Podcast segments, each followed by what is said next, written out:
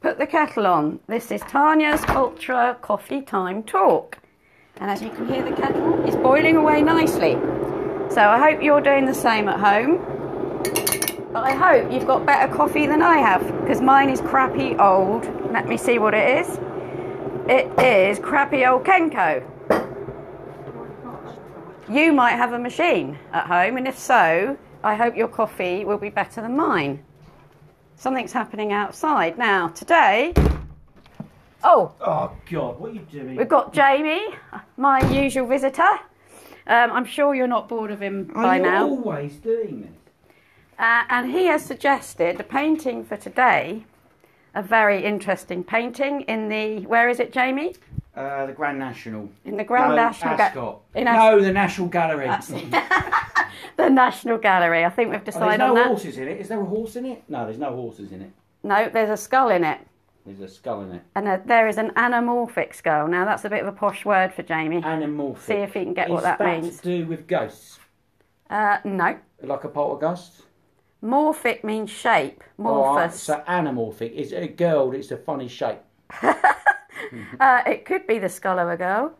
It's also a skull painting. The one on Yeah. the staircase. Correct. Ah, the one that looks like a skull at a certain angle. Yes, that's And that's right, what- Jamie. You're Anna not who? as Who is uneducated that? as I thought you Is were. that Anna who? Anna, Anna what? that is by Hans Anna Holbein. Frank. Frank Anne. Anna. I think, Anastasia. I think Jamie needs to be whacked over the head with a heavy object. Anamorphic. Anamorphic skull. Yeah. And the painting is oil on can on like a panel on wooden panel by Hans Holbein the Younger, who was a German artist who came to work for Henry VIII, no less, in the 16th century. With the codpiece. Going back to the last episode. Yeah. and as you may realise, there were no decent British artists at the time. So poor old Henry had to get someone from Germany. But that was all right. Bloody Nazis. But that was all right because he was Protestant and he wanted to, the country to become Oh, they weren't Protestant. invading us then. I don't think so. I think that was the French. anyway, let's go back to this amazing painting which shows two French gentlemen of high status. But one of them looks a bit like Henry VIII. It does. Now that's Very a Tudory. Very good point. and Very as we true. know, Holbein did several portraits of Henry VIII commissions. Was he doing Some of them full flattery length. to get more, do you think? Yeah. Now we yeah think that one of the the ambassador in this painting, which is entitled "The Ambassadors," is reminiscent of Henry VIII to the extent that he is trying to uh, use Henry VIII's image to impress. Uh, And, and now that is the ambassador from France who's visiting England. You see. How big's the codpiece? Oh, if only we had a copy of the picture. Oh, we've got one here. But my friend Andy stole the book. Oh, no, we haven't got one here. I don't think so. Uh, I'll, I'll have a look. Can you have a Good look on? sound effect here. That's a book. Do you know what a book is? Can you look it up on your smartphone?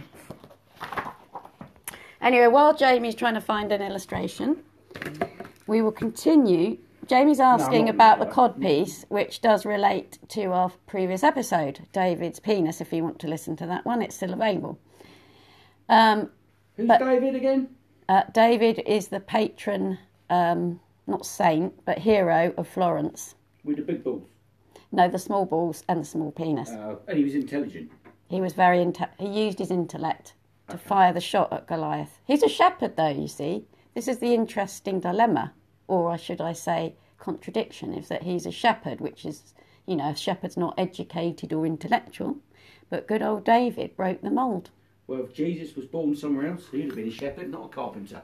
That's correct. Now, if we may return to the ambassadors, uh, we haven't managed to find out the size of the codpiece, but that isn't the most relevant part of the painting. Now, what is relevant about this painting? Well, they've got a distortion of perspective. It's quite one of the earliest examples of taking a perspective from a different angle. So it was meant to be a top of a staircase. So you go on the top of the staircase, Oh, right. and at a certain angle, it looked like a skull. Yeah. Look at the front on, looks like a smudge. That is so true. I didn't realise it was meant to be at the top of a staircase, so they've got it in the right position at the National. So it looks like a skull. yeah. So at a certain why angle. has the artist made a double portrait, and in between the two full figures in the portrait, there's a still life on a table, if you notice, with two shells. Yes. The lower shelf represents the, s- the earthly world and all the terrestrial implements used to measure that It's earthly just gone world. to be hell, is it? Uh, can you stop interrupting, please? Sorry. And the top level represents all the instruments to measure the heavens, right? Hmm. As above, so below. That's the general idea. So why the skull? Well, the skull was because it was actually related to Nostradamus and it was prediction of COVID. Yeah. Hi, Mary. I'm sticking to That's a good. that's as good as any, I suppose. But it. go, Not true. It's not true. let's let's take a look for a minute at the the Dutch still lives that came later in the 17th oh, I know. century. them. Little puppies at wo- feet. Showing What? loyalty. Puppies at feet, loyalty. Yeah, but the That's still all fine. lives with all the um, beautiful gold goblets, the platters, the blue and white ceramics, Oh, I must the have missed that cheeses, bit in my the education. fruits, all that. No? No. the jewels. No, and the skull. The skull. There was Yes. often a skull. No, you're right. I Yep. do recall that. And that skull is there for a reason. It's not just like the artist just thinking, "Oh, what shall I put in this space? I'll put a skull in there," That was like the Black what you Death. do with your, like you do with Spanish your flu, paintings. that one. No, the skull was um, called. This is a posh word, Jamie. See if you can remember it. Inesthetic. Pneumatic. Pneumatic. Extended. Extendimology. Escolabale largio. I don't know. What was the word? What was the word? The word is memento mori. Memento mori. Right, you can guess what that means. Moment of death. Mum would know. Moment Come on, of Mum. Death. The moment of death. Not the moment, but Maury is death. Yes. Did you do not do Latin at your Memory. boarding I school? did do Latin for about a season, but he had a big, big stick that he got off his stall and he used to batter us, so we didn't listen very much. we had like things on our head to stop him hurting us. It's good boarding school. It's very good boarding school. Never did me any harm. He said scratching his ear.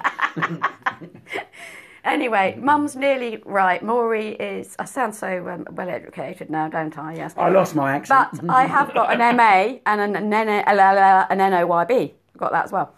Now, mento, None of your business. remembrance of death.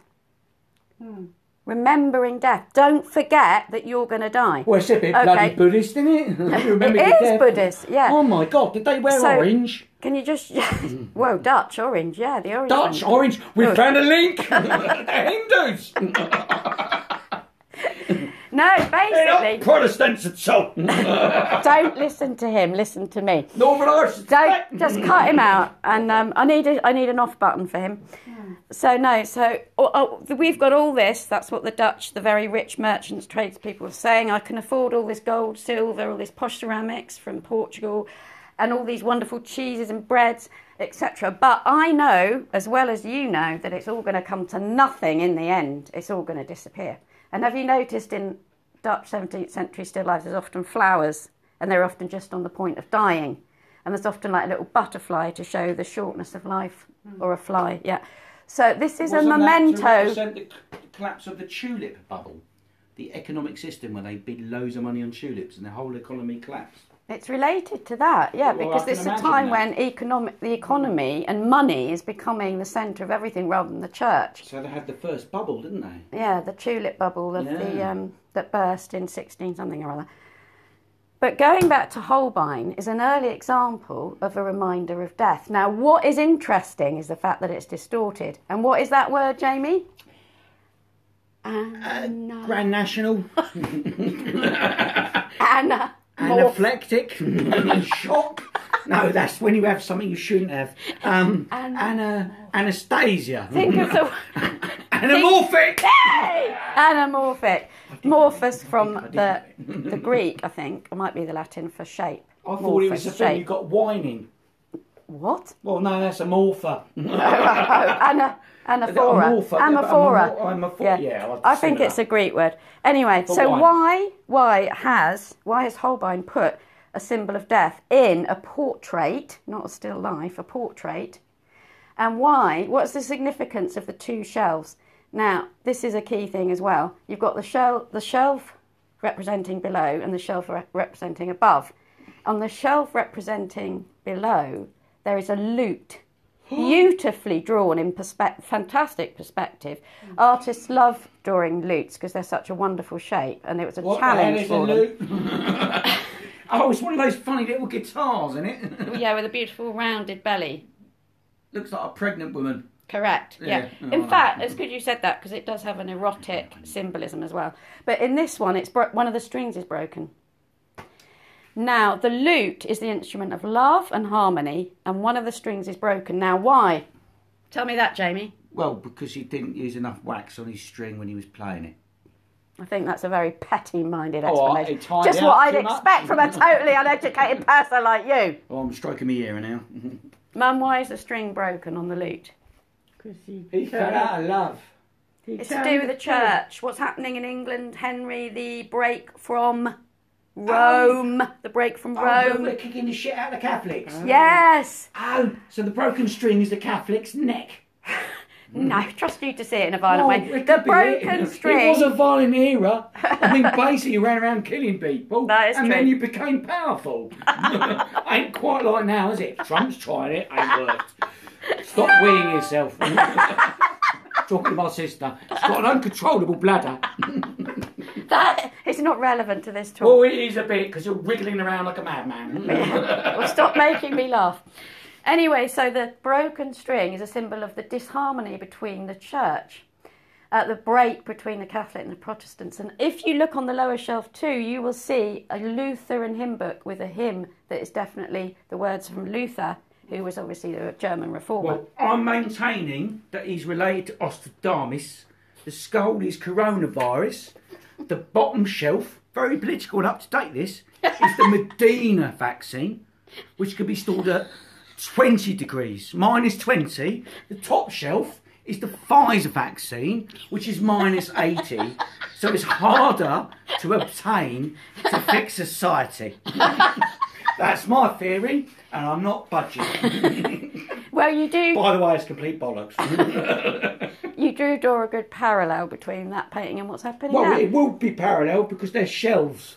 Shelves are generally parallel. Not when you put them up because you're so bad at DIY. No, my shelves are still parallel, just the whole lot falls down. but the unit, at any point, those shelves are parallel to each other, aren't they? Don't matter if it's 45 degrees, doesn't matter if it's zero degrees, they're still parallel to each other because the definition of the word shelves is plural of shelf. Yes, well, we're not having an English grammar lesson. We're going. We're having an art history lesson, if I may remind Oh, you. is that what we're doing? Jesus, he doesn't even know what we're supposed to be doing. Right, I'm going now. See you later, sis. No, come back. We haven't finished. Nice, yeah. I want to tell you the meaning of the painting. Don't you want to You know the don't know the meaning? meaning of I life. want to. I'm going. I want to tell you the meaning of the anamorphic shell. Oh, he's- he's gone. Right, I'm left with you, or you're left with me, listeners, to hear the, the meaning of the anamorphic skull.